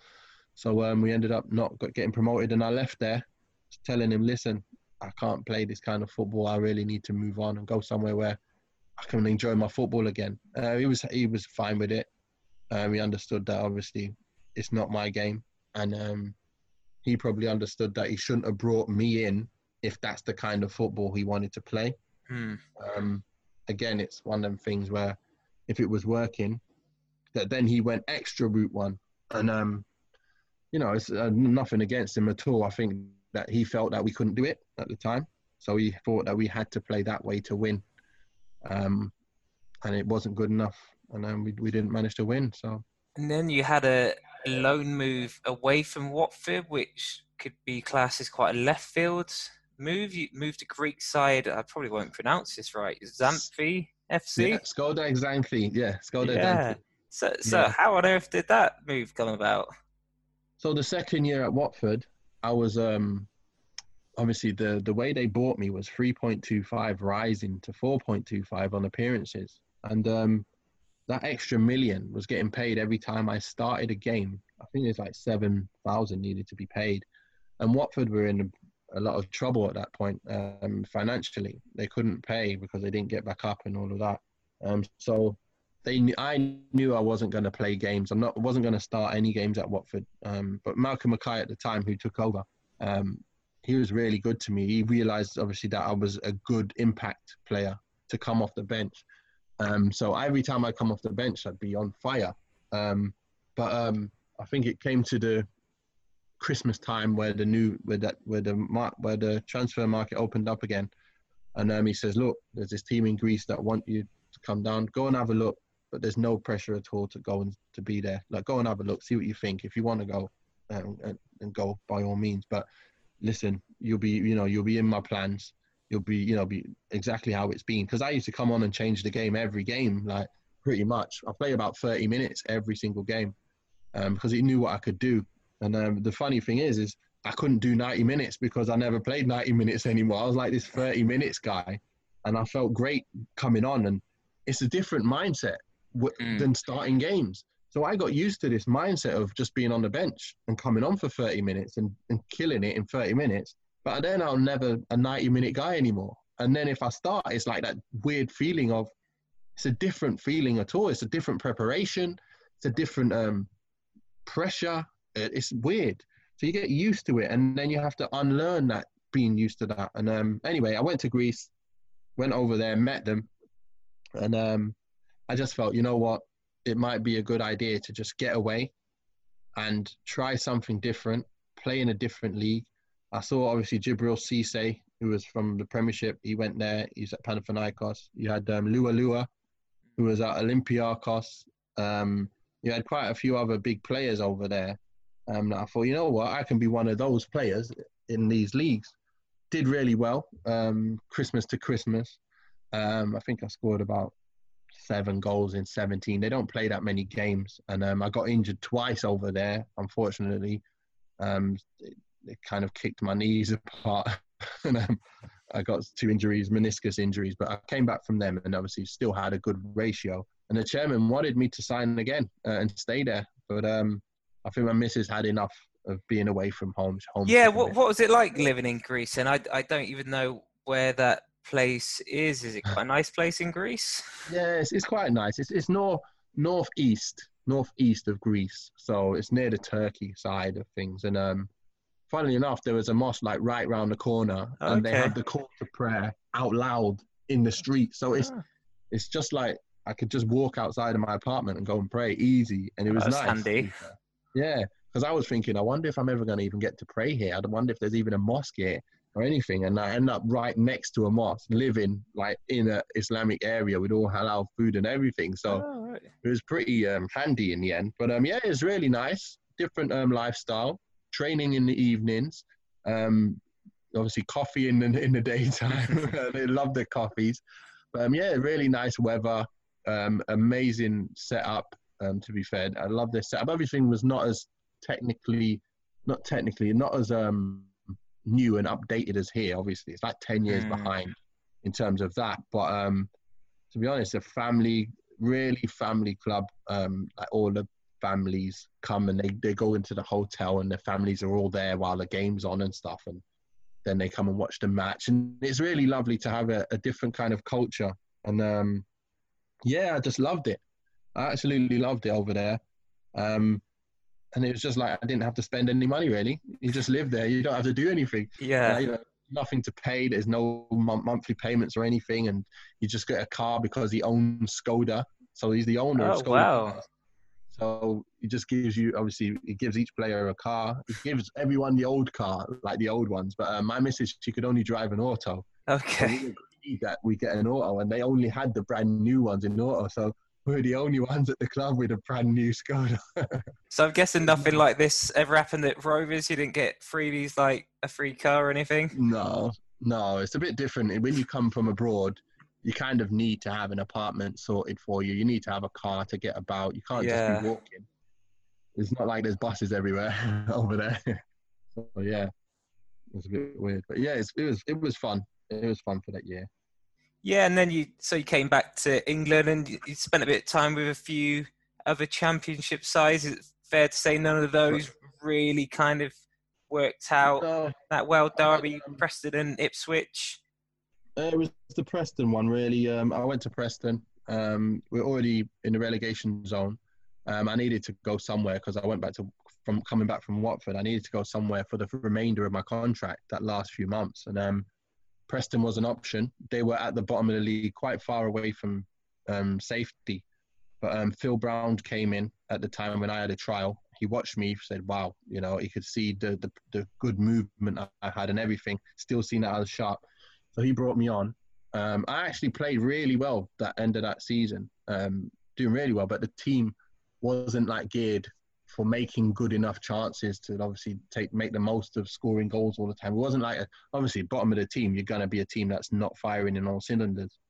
So, um, but I he gave me the the confidence to play my football really well again, and um, that's what I really really was happy about because um, he's a good man management uh, man manager, and um, I, I gained my confidence back and I was playing 90 minutes again and I scored the odd few goals, but obviously wasn't a lot. But um, we didn't manage to stay up, and it was again, it was now I'm out of contract. Where am I going? And um, and that's when I went back to Ipswich at the time. At this time, Paul Jewell had a little bit of a different feel to him. He had a feel of because he's the one who had that. Li- he had a bit of um, a negative towards me and Ramadan fasting. He's mm. like, I'm not going to play you during that time because it's got to affect your your fitness levels and all of that. I'm like, listen, I was in Greece playing all t- the time, 36 degrees, and they loved me. Yeah. They said I'm better than they. They wish I was fasting all year round because I was playing that well. So please don't use that against me. But he had that kind of feeling of um, religion might have done something or whatever, uh, and then the, the, the fasting might have made me this and that. Um, but um, he brought me in more as a squad player there. He never gave me a chance to be the Nathan Ellington that I was in training because Jimmy Bullard was there. He was telling me, listen, Nate, if you're playing just like you were, I remember scoring a hat trick in 10 minutes for the reserves mm. um, while the team were not doing well. They were losing games. And um, he was still not putting me in. And I was thinking, why? He put me in one time. And I know how many games I need now to be a fully fit, 100% match fit. You play me one time, I'd last for about an hour, get tired, and then you'd take me off. And then I wouldn't play for another month and then I'll get one game again, and then another month. I'm like, Gaffer, I feel like I'm going in circles. Like, you're not giving me my chance to get myself in my groove. Like, you know what I can do. I'm doing it. I'm doing it in training. He says he can't give me that chance. He couldn't give me that opportunity.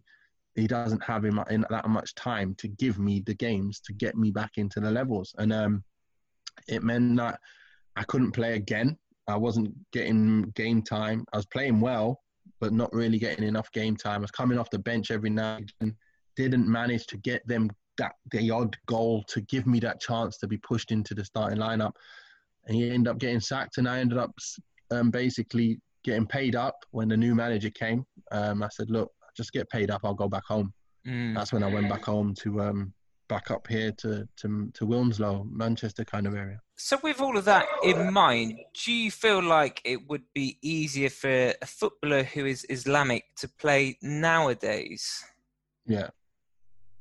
I mean, with your work with the Association of Muslim Footballers, are you are you hearing that from the players that are playing nowadays that there's more understanding about the, the faith and in terms of like how that does or doesn't affect their footballing ability?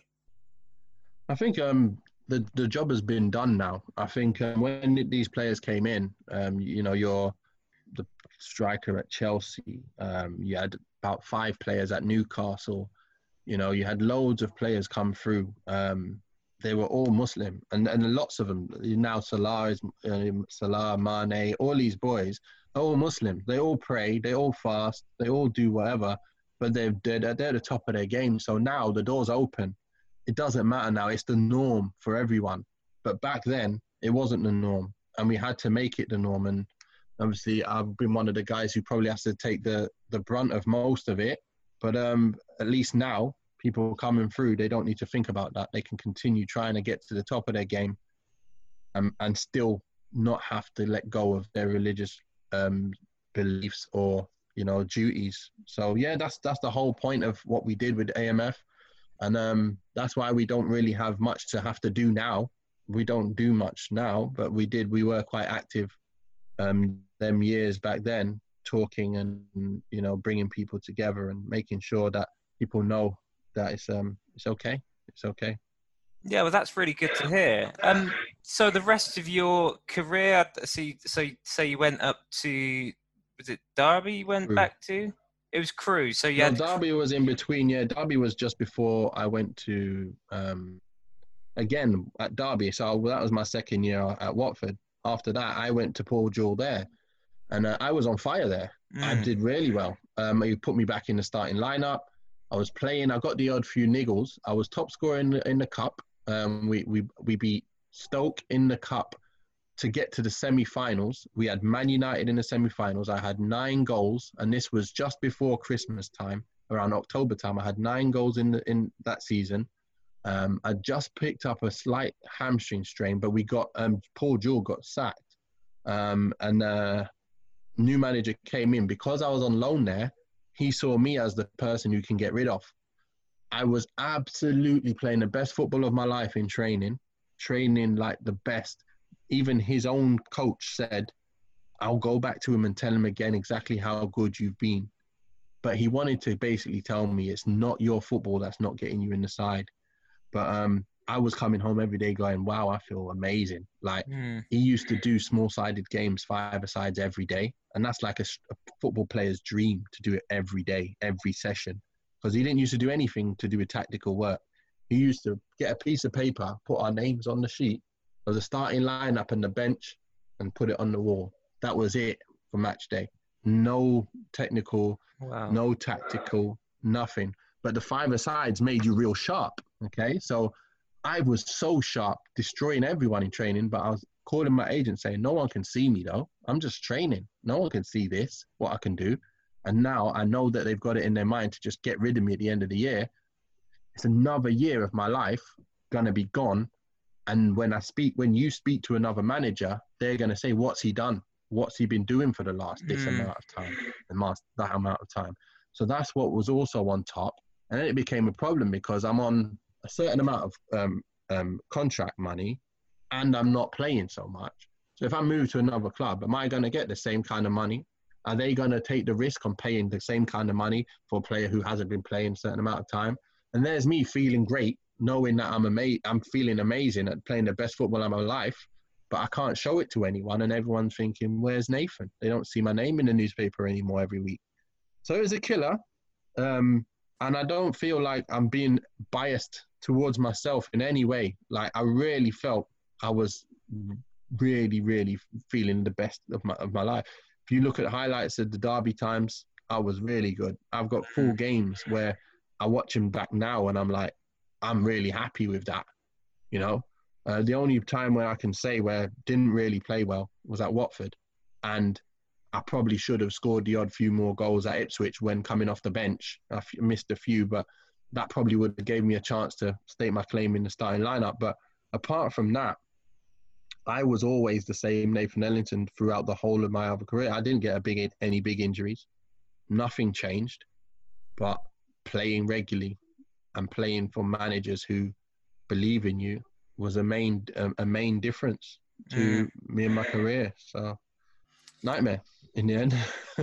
Yeah, so it just sounds like a real downward s- spiral. You kind of get out the team for whatever reason, and you eloquently spoke about a few of those. And once you're out the team, other teams see that and then may not want to take the chance on you. And then with the wages, it just sounds like it's just kind of the momentum's going in the, the wrong direction almost. It's actually like a roller coaster. You know when you're going way up high and then you Mm. get way down.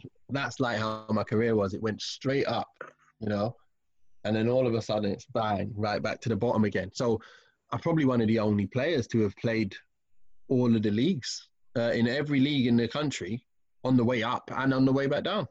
so Yeah, Yeah. that yeah, that's quite an interesting one actually, isn't it? So you so you had spells um, with Scunthorpe, Crewe. So, so yeah, were they both in League One? Those those Yeah. clubs, and Yeah. then and then after that, Southport in in the conference for a bit. Yeah, I played with them non-league on a non-contract situation. Um, basically, I was I was due to go out to Thailand um, in January, the January coming up, and it was probably about October, November time. I think it was about October, and um, the manager called me and said, "Listen, I, w- I want you to come down and play." But I was like, "Well," um, because that was a time when I left Crewe at the end of that season. So let me just rewind back. I went to Crewe first, um, just to train, um, but I played in like an under 21s game and I scored. And then for the next 10 under 21 games on the row, I kept scoring every game. He's like, "You're a goal machine, aren't you? you, you we need to sign you." So they signed me up on a little deal to the end of the season. Said, "Look, just sign, you know, just just just put you in the squad and have that extra player in." I said, "Yeah, no problem." That's fine. Uh, this is great football. Um, you guys play some amazing stuff. I've learned some stuff now at the end of my career that I never learned anywhere else um, because Dario Gradi and the way he plays and stuff. All these kids are learning this way of playing, and I'm like, wow, this is even actually enjoyable. Mm. Even as a striker on my own up front, Crewe was a great place to play. But I ended up getting a groin um, injury. Um, so I ended up at the end of that season, I had no contract left because it was only to the end of the season. But they allowed me to get fit under them once I had my Gilmore groin surgery done. And um, I got really fit, but they already obviously had done their plans for the next season. And they told me that Scum, uh, Southport, um, obviously, they're the ones who told me that Southport were interested. And I was thinking, should I go there? Because if I'm going to go to Thailand, is that going to scupper my chances? Because it's looking like I'm going down to conference from championship and then I'm going over to Thailand. So they're going to see on my resume that I'm down to the conference now. Will mm. like kill my chances of getting a good deal over there. Um, so I went there anyway. He says, "Look, just come, um, sign on non-contract. If you don't like it, just don't come back." So I was like, you know what?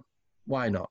You know, let's just go down there, um, get match fit, play some games, try and get some goals, and uh, and then and then take it from there. Go to Thailand, and um, so I went there, did pretty well. Uh, picked up a slight, I think I picked up some kind of injury, um, little injury, not anything big.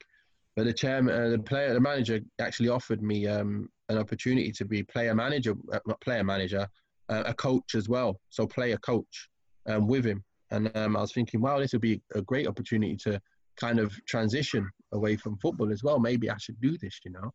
And uh, then he gets a sack. Um, so then the new manager comes in and he sees who's not on contract. I'm not a contracted player. I'm just a player playing on the books. So he straight away is like, okay, well, uh, and at the time, I'm it's about to be the time to go to Thailand anyway.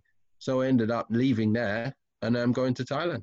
Um, so yeah, it was um, went to Thailand and that was a whole mess. And yeah. uh, manager got sacked on the day I was there as well. Um, new manager came in from Croatia. Um, he's like, I'm bringing in my own players, all these trialists, these 20 trialists who come on the day anyway. I'm, I'm there amongst 20 trialists, and um, being told that, um, yeah, that he's got his own players he's going to be bringing in. So off we go. So then I ended up on a few spells in. Um, I went to from Thailand. I went to Indonesian team. Then I went from Indonesian team to a team in Brunei. Then I went from a team in Brunei um, I played in Indonesia against this team from Malaysia. Yeah. Um, did really well. And the team from Malaysia, on their way back, they wanted to take me with them. So I went back with them to Malaysia and um, I played for a few weeks. Every game I played, I scored. I did really well. Scored some of the best goals I ever scored. But um, they were just dragging it out, waiting to sign um, for the. I don't know. They, they they have loads of like Brazilians who come over from and just knock on the doors and come for trials and stuff. And um, they were like, we've got to wait and see what comes through the door before we make our decision. And they put me up in a hotel for a little bit. And then all of a sudden, they wanted me to stay in an apartment with these guys, and their apartment was not livable. They had it's just the most disgusting place ever, and it's like rodents in that and apartments as well. I'm like, I can't stay in these kind of places. I can't live with cockroaches and stuff. I can't do it. So I went back to the hotel for another week training, and I was like, listen, you guys got to make a decision. I'm going home. Uh, I ended up just getting on a plane, going back home. I said, I'm not sitting around here messing around. And um, that's how it really ended. I ended up going back to Thailand for the second time. Mm. And um, within one day, my missus calls me saying she's not feeling well. Um, she can't handle looking after the kids. I've got to come back. I thought, I've just got here. But the mad thing is, is I got there and guess what happens? The, the manager gets. Oh, no. I mean, you've oh, not had the best of luck, have you, Nate? what happens is my old teammate Shelton Martis, he was playing there. He was from West Brom at the time, um, so he was already playing in Thailand, telling me it's all right, it's all right here. Um, so I was having a chat with him, and then the manager got sacked. But then the the guy who brought me over, the agent, he says, "Listen, I'm in there with the whole club, so whoever comes in, it's not a problem. You'll be you you'll get to sign." But because Mrs. wasn't well, I had to come back, and that was the end of my career from then. Because I came back, um, we were trying to get her sorted for quite a while, and I couldn't train anymore because I was looking after the whole family and everything, doing all the errands and stuff, and ended up losing my fitness. And then I couldn't get back to. I was like, "That's it now. I'm not mm. going to go and do anything." So, career just stopped there. It was finished there and then. So, the mad, mad ending. Yeah, so what a career. I mean, you used a great analogy there. It's like a roller coaster. So you really worked your way up, got up to the, the Prem, and what a meteoric rise it was. and then, yeah, maybe some, some bad luck, and maybe if the stars had aligned in a different way, as you spoke about, could have been at the Prem a bit longer. You had, that great record there. But I mean, yeah. what what a great career, Nathan. It's been fascinating hearing about it. Or what what are you up to nowadays then? I got a couple of things now. So it's been a few years since I stopped playing, so I tried tried through trial and error a lot, a lot of things. Uh, I've managed to open up a football academy now. Uh, so we have an academy in Black. We're looking after a few players as well. So some of the players are at a good level. So we've we've taken them on to represent them. So it's kind of, it's like an agent as well.